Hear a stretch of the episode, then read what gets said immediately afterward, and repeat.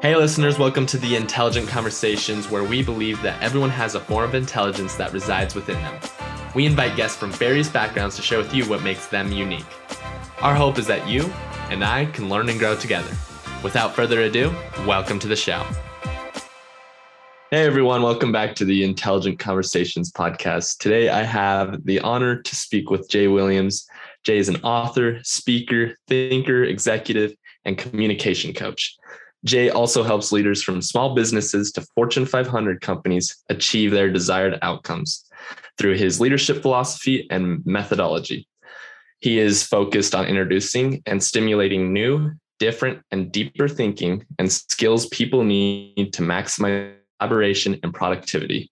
So, Jay, thank you for coming on. I've been looking forward to this. Thank you for taking the time to come on today. But uh, I usually like to lead into this question at the start, and that's what kind of got you started? What kind of got you into what you are today? What was the starting point? What led you to what you are today? Wow, that's a loaded question.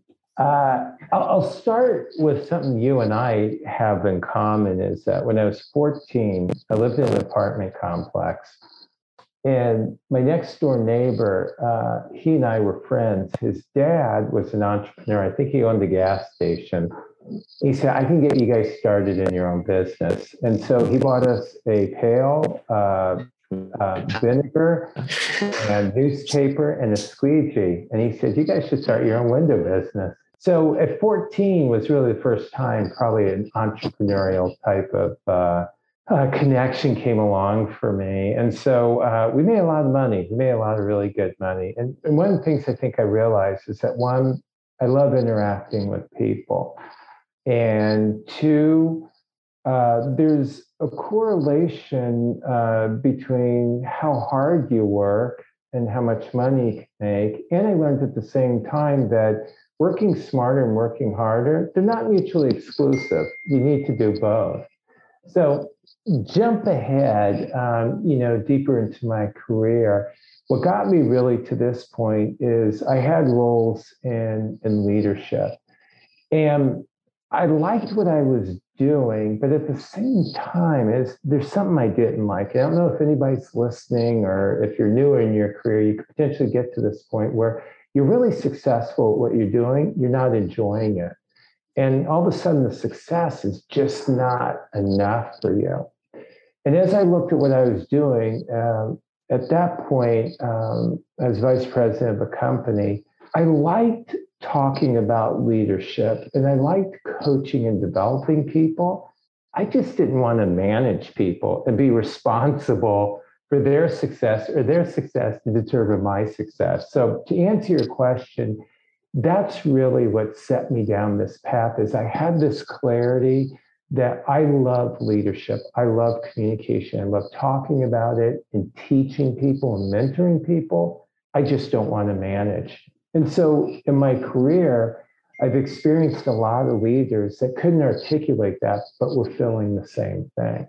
So that's a long-winded response of how I got to this point. It's how you respond really to imperfection you'll see in business and how you respond to adversity that really defines who you are. Because in theory, when everything's going well, then everybody should be in a great mood, right? but the real character is when things don't go as planned. So this is all good. This is all good.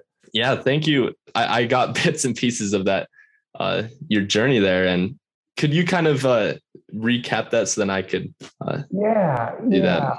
The, the point there came to a point in my career. If anybody was listening, the lesson I learned that I would share with others is that there may be some confusion for you in life when you're really succeeding at something, yet you're not happy or you're not fulfilled in it.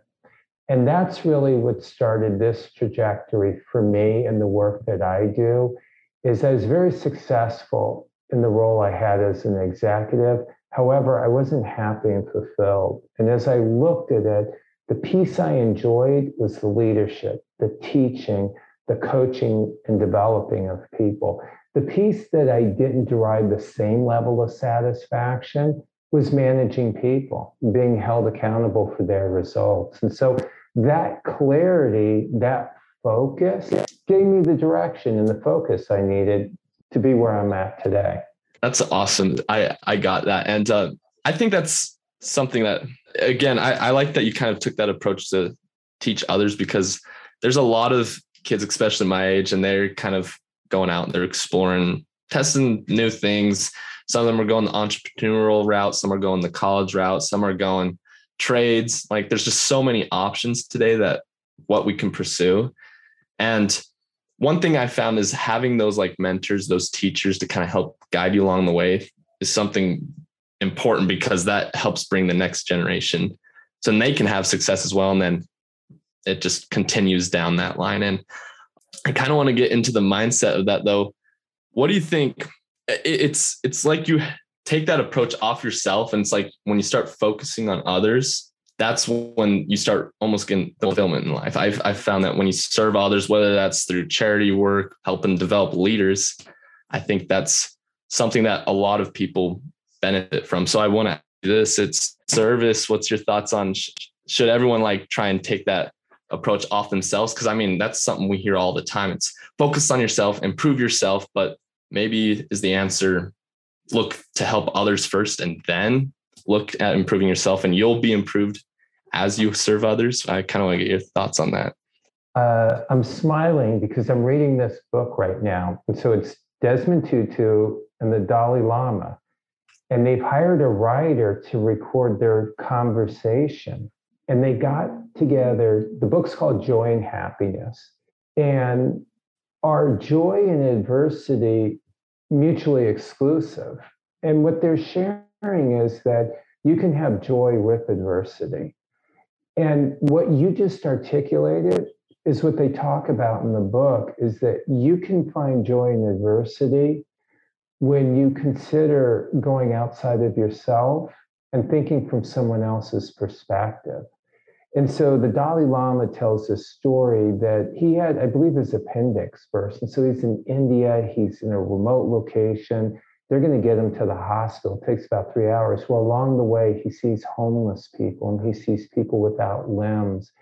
And he felt this joy in the moment and gratitude that at least he was on the way to get help. And unfortunately for these people, their situation may not change. But to your point, he gained this clarity and perspective when he began to look through someone else's perspective. And I think in life, there's some of us who you probably met people that they'll have a struggle, whether it's financially, relationship wise, and they'll go, yeah, or they're sick, right? And they go, yeah, but someone else has it a lot worse. And to your point, how they navigate through that is not through their perspective, through someone else's that they have it worse. And so I think when you are leading people, one of the imperative skills, because I think you can learn this, and some people believe it's an attribute, is empathy. Empathy comes from viewing the situation from someone else's perspective. So I think you're spot on. It's incredibly wise at this point in your career that you even develop that filter. Now, as a joke, I have a conversation with my son, but he said, Well, how do you feel when you help others? I said, oh, I feel great. He goes, Okay, so you're doing it for you, but there's this back and forth with the reason we help others, it makes us feel better. So it is selfish. At the end of the day, I think you can check both boxes. I agree. It's, I think empathy is important, right? And I think that's something everyone needs to develop over time, right? For other people and I've actually had family members close to me that struggle with some of those illnesses, right? And the thing that I found that got them through that was actually taking the focus off themselves and how miserable they were and how much it sucked. Because when they started serving others or saying, hey, you know, that person, they're meant for that challenge, right? They can, I don't know how they do it because there's no way like I could handle depression, right? Like there's no way I could do that. Or you like some, there's no way I could do cancer. But and then you start looking you're like, but I can handle this type of thing. Like I'm actually getting through this. Is it hard? Yes. But something I remember someone telling me was nothing worthwhile comes from anything that's easy. And something that we kind of see, especially in this day and age, a lot of kids my age, and they say, they see like these people that are 21, right? They're on TikTok, Instagram, whatever, social media platform. And they're just hyper, like they're successful type thing. They're making six figures. You're like, what the crap? Like these guys are insane. Like, how are they doing that? And you kind of feel bad about yourself, like, man, I wish I could do that. And I want to get your thoughts on like success patience, like how much of a role does that play in how can you kind of combat those feelings of like comparing yourself to other people so then you can actually have success and the patience to be successful i kind of want to get your thoughts on that? A couple of thoughts. I, I want to go back because i think foundationally there is a methodology that i use in working with people. And you articulate is i i think i can handle this. I think i can't. The statement is i think. And for those of you who are watching, and some of you may be familiar with this, but it's the model is cognitive behavioral based therapy. And basically, the way that it works is what drives performance is behavior. So, if you want to be a better salesperson, then you would have someone come in do training on sales, right? That makes sense to you. What drives behavior is emotions, and what drives emotions is thinking. And so, for you to be able to heavily influence your success and feel as though you have a level of control in what happens, you have to understand that what drives performance is ultimately your thinking. And so, in the case you talked about, I think I can handle this. Science has validated that when people are sick, when they have a belief that they'll get better, they have seen these dramatic results. They've also seen people think themselves into illness. And so when you talk about you having more than you can handle, uh, I'm a faith based guy. I'm not looking to convert anybody on this. I'm just sharing with you my thinking. And my thinking is, is the person that I believe in doesn't give me more than I can handle. So that thinking, when things happen, I think, oh, I can handle this. I'm not sure how I'm going to do it, but I believe I can do it. The flip side of this is I, have more than I can handle. I can't handle this. And so your thinking drives an emotion, maybe anxiety and apprehension, right? And the behavior is, I'm not going to even try this. And you don't get the performance you want. For me, and listen, this isn't 100% of the time if you're listening, but we're in a perfect moment here. You and I are chatting. I don't have any adversity at the moment. I do check my thinking. And when something comes, adversity comes as my way. By the way, what you said, and I'll misquote it about adversity being a necessary part, nothing good comes from something easy. I believe that when something comes too easy now, I'm like, wait a second, there's got to be a catch there. So, for those of you who are in sales that are listening, if you go to sell someone something, they go, yeah, let's do it. That's usually a sign, wait a second, their credit card's not going to go through. They're going to regret it in 30 days. But you have found what you talked about is that adversity can lead work ethic and the goals that you want. So I, I believe in that. I just wanted to articulate that and not miss that point in that if something's not working, you need to go back to your thinking first. And I work with everyone. That's where we start. If you want to prove, prove your performance, let's start with your thinking, not a behavior.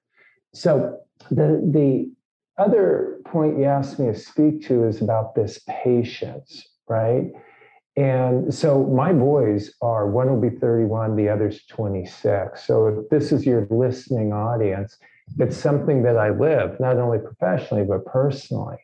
And, you know, I hear that, hey, I've been there a year. I, I want a promotion or I want to be making six figures. And I'm thinking for myself, oh my gosh, I had to work four or five years. There is a belief and a methodology that it takes you almost 10 years to get to a point that would warrant you moving to the next level. Five years of studying, five years of being mentored, and then you're ready. There's a common belief and methodology that's out there. So you can imagine for this generation, they, they don't want to wait 10 minutes, 10 months, let alone 10 years. Impatience can work for you so I don't want you to abandon that if you're listening. I'm telling I'm not telling you to stop being impatient, be patient. I would just look at when does impatience work for you, this sense of urgency where somebody be drawn to that initiative. And then ask yourself, when is my impatience working against me? So I'll leave it at that. We could go much deeper, but if you're listening, just ask yourself those two questions. I think that's you hit it right on the mark there too, especially uh, with the patience. You say how it can work for you or against you. I believe that any feeling that you ever have is you you ultimately decide if it's going to work for you or against you right it's okay to be like angry right it can fuel you and like really again like that sense of urgency to like push forward and say no i'm going to show these guys like what's up type of thing but also it can hurt relationships it can really damage a lot of things around you so you need to control that anger right and uh, same thing with patience that you touched on there it can work for you or it can work against you and i i like to uh, kind of uh, my belief system. I think the universe or whatever is just balanced. It's just perfectly balanced type of thing, right? And when you get too much of one thing, right, it, eventually there's there's pros and cons to everything. So when you become patient, maybe you have to give up. You have to give up something, right? You have to give maybe a little time, right? But then you're more patient and you can get more worthwhile things, right?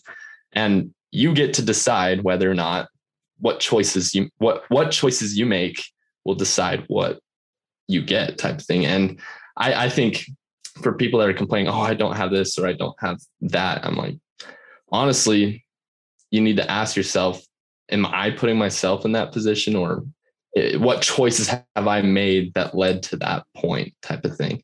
I think choices are critical if I'm, I'm, being completely honest, but um, you hit it right on the mark there. I think that's a really important question for kids today to ask themselves. And I, I actually kind of want to get deeper into this if that's all right with you. So absolutely, could absolutely. you, yeah, I want to, I want to hear your thoughts and kind of how can we go deeper with this? I, I mean, I, this is new territory for me. So I want to, I learn just as much as my audience. So, well, let's talk about the choices, understanding first of all, is you're thinking that you have choices because some people believe life is happening to them, right? Mm-hmm. Why does this always happen to me? Like you've heard that phrase. And where things change for me, and let me just share with you guys, is that the person you hear today is not the person I've always been. It's been this evolution of a person. So have patience with yourself.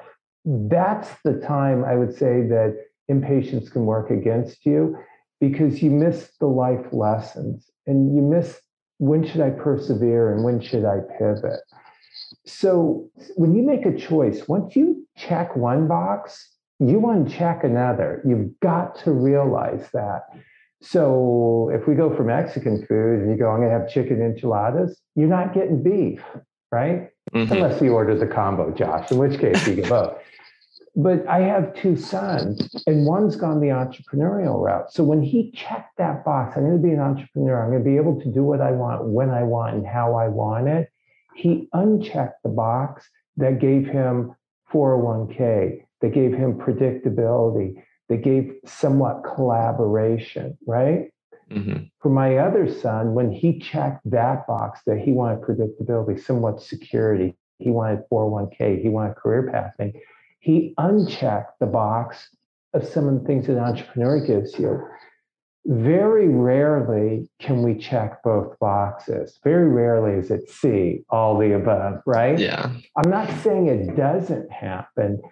I just think if you want to go deeper with this, to realize that one, I do have a choice, first of all, to shift that thinking.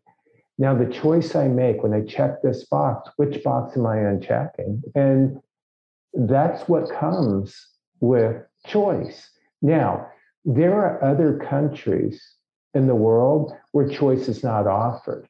They will mm-hmm. tell you what you're going to do for a career. They will tell you who you're going to marry. They will tell you the maximum amount of money you'll make, where you'll live. We function already that way. There is a downside to not having choice. There is a downside to having choice. Yes. So let me pause there there you go. That's again, I think it's that balancing act, right? Like there's downsides to having all these choices that you can make, and right, there's also downsides to not having choices presented in front of you. But I I like that thinking. It's so this is actually kind of something I was thinking when you were talking, and right, a lot of kids they kind of maybe feel like they don't have a choice type of thing, right? Especially you were touching on with your sons that some one chose the entrepreneur route, one chose to go more the uh, secure way type of thing. And I kind of want to get your thoughts on this because this seems to be a hot topic I've seen right now. And that's what's your thoughts on college, right? Like, I feel like that's kind of been pushed so far forward. Uh, I just want to get your personal thoughts on this, but then also like, again, I want to touch on this before, you know, we get your thoughts, but again, right. Uh, Jay mentioned this. It's a great way if you use it right. I think that this is a little bit my personal touch to it. If you use it right, it can be a great way to kind of like if you're studying finance, you can be an accountant, and those guys make pretty good money. I will not dispute yeah. that at all. But then there's other degrees maybe you pursue that don't re- the return on investment's not as good. But I, I kind of want to get your thoughts on that. What's your thoughts on college? Two real life examples. So I told you I have two boys, and let me give you a life lesson. Let me just separate them. Okay, okay. this is the older guy sharing. The only thing, and I tell people in business now, so there will be a life in a business lesson, is that the only way this will work, whatever we're doing, is if you care more than I do. If you've ever been in a relationship, business, or you know, um, even dating, or whatever the case may be, where you care more than the other person about something, I, I think you've experienced that doesn't work well. Yes. so when I work with a client, I tell them what I do works when it works is when the client cares more than I do about the results. When it doesn't is when I care more than you.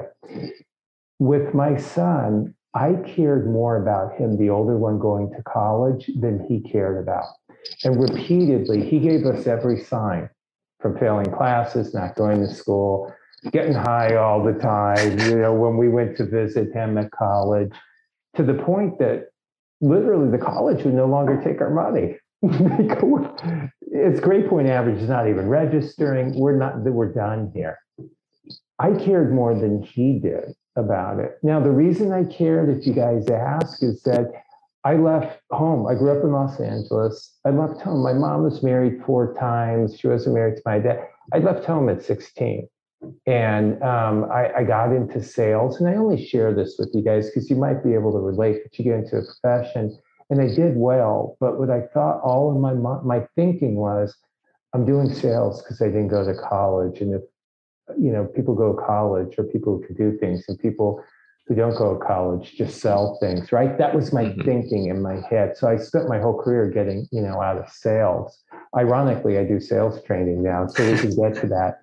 But that was my thinking. And so I wanted my son to have a college degree, not for him, but for me. And you talk about how do you find joy? I was finding no joy in the fact that I wanted him to go to college. He didn't want to go. But what if I viewed this from his perspective? Like, just th- that blows your mind right there. Yeah. Any parent. And my son said, Dad, that's not how I learn. I, I was trying to share with you guys, I'm not going to sit in the classroom, but put me on to something and let me like hands on learn and he happens to be um, in natural organic space. Do you, I don't know how far down the path you want me to go, but for the listeners, things that are homegrown, he's very okay. I know, you know, you're intrigued by, and so now it's become a legal industry. He does it for the medicinal purposes. So any of the shakes or the supplements or the edibles have that component, and he loves it he's really enjoying it. So if you're listening, do you have to go to college? What I want you to take is you have to determine what's best for you. I have another son. I learned my lesson, by the way. And for him, he wanted to go to college way more, which was awesome, than I did. And he finished, and now he has a career path. So, for your listening audience, how important is it?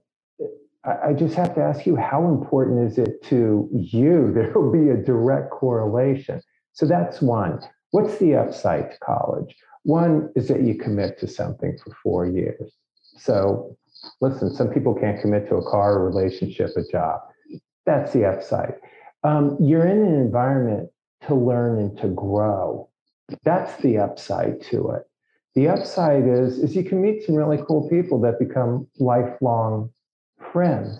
It's a choice that you make. Along with that choice could come 100, 130, 140, 150,000. Remember when I said you check one box, you uncheck another, right? So what's important to you? Is it to be debt free? Is it to have some of these experiences? So I've met people who said the experiences are more important to me, and I'm willing to go into debt for that for my older son, he has friends that are $130,000 in debt at 30. And he said, What's important to me, Dad, is I'm not debt in debt. It gives me some freedom, some flexibility. And I'm willing to work harder in other areas and put myself in areas where I can form friendships, where I can learn and grow from other people. So, and I like how you pointed out the business side as well. Like, I think oftentimes we get so focused on like, how's again, right? We how's this going to benefit me? But then I like that you gave the personal as well. I think that's something we need to look at. And I, I actually will share this as well. Uh, my friend, I, I know I joked about made the accountant joke there, but he actually wants to be an accountant, one of my best friends. And he's going to school, he's doing that. I don't know about you, but like sitting at it and giving reports and that just doesn't seem like something I would want type of thing. Like, I, I don't know. I, I want to go and kind of similar to your son, I want to be hands on. I want to actually go out and do something, produce something to the world. I want to actually make something happen type of thing. And the thing is, I think we're both going to equally be as successful. like, there's nothing wrong with the route he took.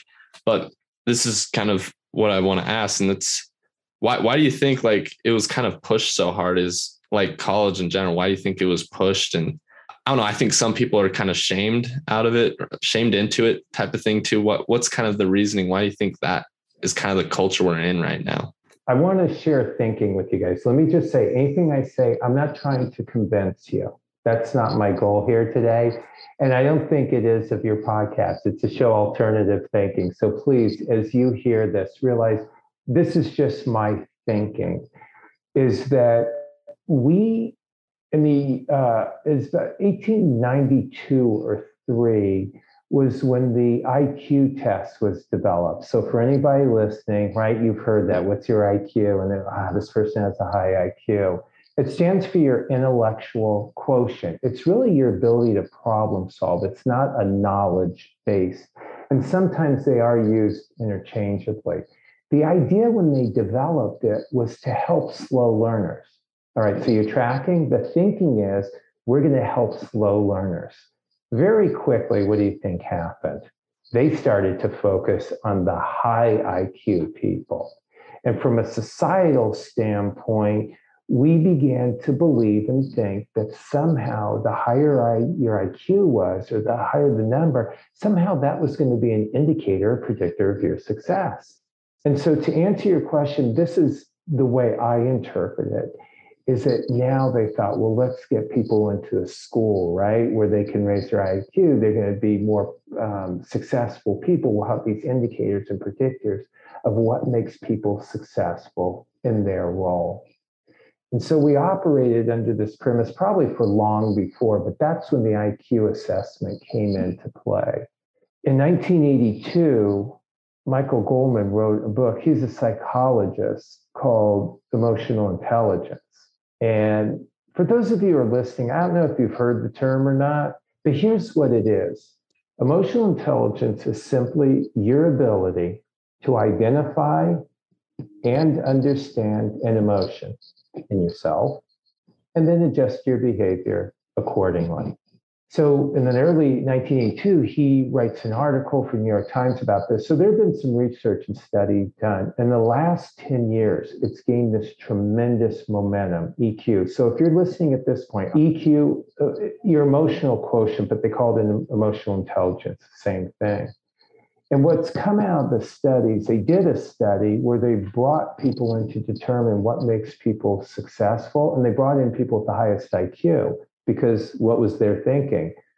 These are the most successful people. They abandoned the study because they quickly realized there was no correlation. They reverse engineered the study and said, well, why don't we bring in successful people? And that's where they discovered this new intelligence. And so what came out of it was that 70% of the time, the person with the higher emotional intelligence, the ability to identify and understand emotion in themselves and others and adjust their behavior accordingly, outperform their counterparts with a higher IQ. They even got to the point that they found that people with a higher emotional intelligence, on average, earn $29,000 more a year than their counterparts. They link the number in your emotional intelligence that each increase in a point equated to an average increase of $1,300 a year in your compensation. So there's a compelling business case for this career wise and a compelling human case. So let me pause because this could be a conversation all to itself. What I want to share with you is is college necessary? I think the skill of the future is this emotional intelligence. The great news about it is IQ has been tested over and over again. It's the same from 15 to 50. It does not change. Your emotional intelligence, the very thing that can determine your success, can grow and grow and grow and grow. And so if you said, Jay, just give me an answer, do you have to go to college to be successful? The answer would be no. If you just, I was going to use an analogy. I don't want to use that one in light of what's going on from societal standpoint. But if you pointed your finger at me and said, give me an answer, I need a yes, no, not conditional that would be my response. I have seen and the studies have validated that people with a high emotional intelligence have had this overwhelming success. I do think you need knowledge, don't get me wrong. I just don't know that you have to go to a formalized institution to garnish it. So I'll pause there. I agree. I think that's a, in my opinion, more optimistic view too, right? Like, I mean, with IQ, it's just like you said, it doesn't really change throughout your entire life. And it's like, oh, well, I'm screwed. I guess I'm just born stupid or I'm born smart type of thing, right? Yeah. But with EQ, it's more like, no, I can actually like work like again, that kind of like that dream, like I can work towards this. I can work and improve this so then I can improve my position and make more and be more successful type of thing. And again, I think you you hit it right there on the I would say that uh, I, I agree. I think college, right? It's it's pushed, right? We've we've gone into that, and give me a no conditions, yes or no. It would be a no type of thing, right? But again, the knowledge part of things, I think that's that's where I think maybe they have that one up, and why it's been pushed because you do actually obtain quite a bit of knowledge. But something I've noticed, kind of just off to the side, and is that we already live in a world where we can access any type of information that we want, right? Like literally, we can type into Google if we want and access this information. And I remember I was speaking with someone and they said, we have all the information we could ever want. It's just actually doing something with it. And I think that's where EQ comes into play, right? It's it's like that's that's literally it, right? We just need to actually do something with all this information that we have. And again, I think that plays in perfectly with the what you were talking about with EQ. But uh, I'm gonna I'm gonna kind of look to wrap things up and thank you for bearing with me today. But I'm gonna ask the right. intelligent question of the day, and okay. that is we've been talking about this emotional intelligence, but I think the most important part, right, is putting action to it. How do you develop emotional intelligence? What do you think is the best way someone can develop emotional intelligence? I have two things I'd like to say. So I will start by answering your question. I want to answer concise. Let me answer your question. There's a book that's called Emotional Intelligence 2.0. I would highly recommend it. It's on my bookshelf. It's one of my six go-to books. So if you're listening, Emotional Intelligence 2.0, it's written by people who have emotional intelligence. Some of the chapters are a half a page. But that's emotional intelligence, identifying and understanding people don't like to read, right? And then adjusting your paper, your uh, so they wrote shorter chapters. So if you're listening, that's the answer. Emotional intelligence 2.0. So, all right, I want to answer that. Here's what I want to share with you. Emotional intelligence starts. Let me just help you with where it starts. It's about self awareness. And I would ask yourself, how self aware are you? How self aware are you about your emotions and your feelings and the impact they have on others? So, just as a very simplistic example, have you ever re- uh, ran into someone that goes, "I'm just having a bad day. I- I'm in a bad mood." It's a very simplistic example, but I think we can all relate to it. That person might be able to identify their emotion. The next step is to understand it. And they may say, Hey, I'm in a bad mood because I got stuck in traffic, or I'm in a bad mood because I got in a fight with my spouse. I'm in a bad mood because I hate my job. So now they've identified it and they've understood it. It's what you just said about putting into action. The third, you're two thirds of the way. By the way, if you're listening and you're going, that's me, that's me, that's me, you're two thirds of the way there. The next step is adjusting your behavior. And some people go, listen, I'm in a bad mood. They go, dude, give me a bro hug. Let's hug this out and let me get out there. I'm going to be the best server I can be today. I'm going to change someone's day. You know what? I realize someone else has it worse than me, right? I need to get an espresso, whatever it is. They can identify, understand, and adjust their behavior. Do you see how that person can be successful, whether they're a doctor, an engineer, a lawyer, a policeman, a pastor, a student, how this can work for you? Being self aware. That's where I want to leave you guys today. And if you're not sure, just ask a friend. How self aware? Listen, for you guys listening, I'm sure you're hanging out with some of your friends and they do stuff when you're out and other people are reacting in a way. And you're like, dude, do you not see how she responded to you? Do you not see how they, res- haven't you been around people? That would be an example of someone who's not self aware. So self aware of yourself, self aware of other people. Are people yawning when you're talking? Are they looking away? Are they rolling their eyes? So it starts with being self aware. The next step is being self regulated. So now that you realize how you're feeling or how they're reacting, do you adjust your behavior? The third piece of it is being socially aware. So going beyond yourself to see what's going on around you, right? Mm-hmm. And then the fourth thing is relationship management. Is that now how do I interact with those people? This part starts with you being self aware. Just to bring our conversation full circle, it operates from the other person's perspective as well and factoring that in how you interact in life. So I want to leave you with this. You you said about there's a lot of knowledge out there, and so in my second book, I, I start out that way.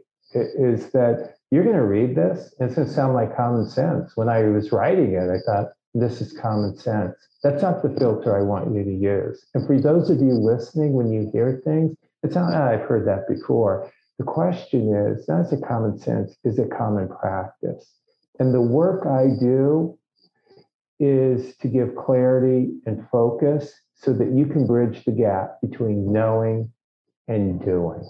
So let me pause there. I hope that in comedy they call it the callback. I don't know if I did that well enough, but no, that was that was good. I was actually gonna try and bring it full circle as well. I was thinking, hey, this is right on the mark of what he was talking about, taking the focus off yourself and serving others. I think that's that's a kind of the theme that was developing here. But thank you, Jay, for coming on today. I've really enjoyed learning from you. Like I, I say this to my audience all the time, just as much from you as I do, I think my audience does. Sometimes I think I learn more sometimes. But uh, I, I I have to say it was a pleasure having you on, and I appreciate you uh, taking the time and bearing with all the technology glitches. I hope this all pieces together nicely. But uh, I just kind of want to get this last part though. You've mentioned you've had uh, your own book. You have, I know you have like a website that people can go to. What's the best way they can get a hold of you? What's the best way you want people to reach out to you? Where do you want people to find you? I'm not a salesperson, so I have nothing to sell you. Here's what I would tell you is I love conversation. I mean, what we did today is um, so I got to a certain age and someone said, ah, you know, what do you want for your birthday? What do you want like in life? I said, all I look for is a great meal and a great conversation. So we didn't have a meal today, Josh, but I love the conversation. And I just want to share with you, I'm grateful to you because for people like myself, if you go back 10 years ago, you know, you guys obviously were a lot younger. If you wrote a book or you're doing work, you had no mechanism to get your message out besides hiring a PR person or running an ad. So I'm grateful to people like you that give just give me an audience to talk about something that I just love doing and, and I'm passionate about. So I want to thank you for that. If anybody's listening, I I want to have conversations. And like you, I learn from everyone. And even the questions you ask really help me to understand, to learn what's on people's mind at this point and what are the things they're struggling with. So if you want to reach out and connect in any way, the website is Jay Williams, so J A Y Williams C O dot com. So J Williams C O dot com. If you go to the contact page, you can actually click on there and you can schedule 15 minutes to chat. And for me, doesn't matter where you are in life. I believe that everybody I can learn from. So if you have a comment, you can do that. If you want to go to Instagram, because I realize there's an audience there, and LinkedIn, it's Jay Williams Co. there. One of the things that I do, and you can check out, we have a series now, is people can write in questions and I record the responses. So there's over 40 of them now, but you can either go to the YouTube page, everything's Jay Williams Co. Again, it's not to sell you, it's just there may be something that resonates with you. And, and um, I don't know, it's just thinking that that helps you through. But for you guys, uh, my gift won't be knowledge. You can Google anything, like you said. If I have a gift, it's just new or different or deeper thinking because I think it's the thinking that's going to open up the possibilities for you in life. I will that's, stop there. That's no, that's awesome. Thank you for coming on and thank you again for bearing with this technology. I'm I'm hoping this is all pieced together and I hope this is all something that comes together nicely. But uh, yeah, thank you for coming on. Thank you for taking the time today.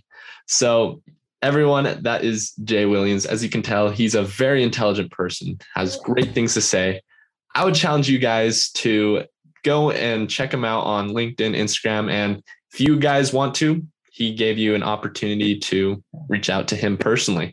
So we have a great guest lined up for you guys. See you guys next week, and let's get after it.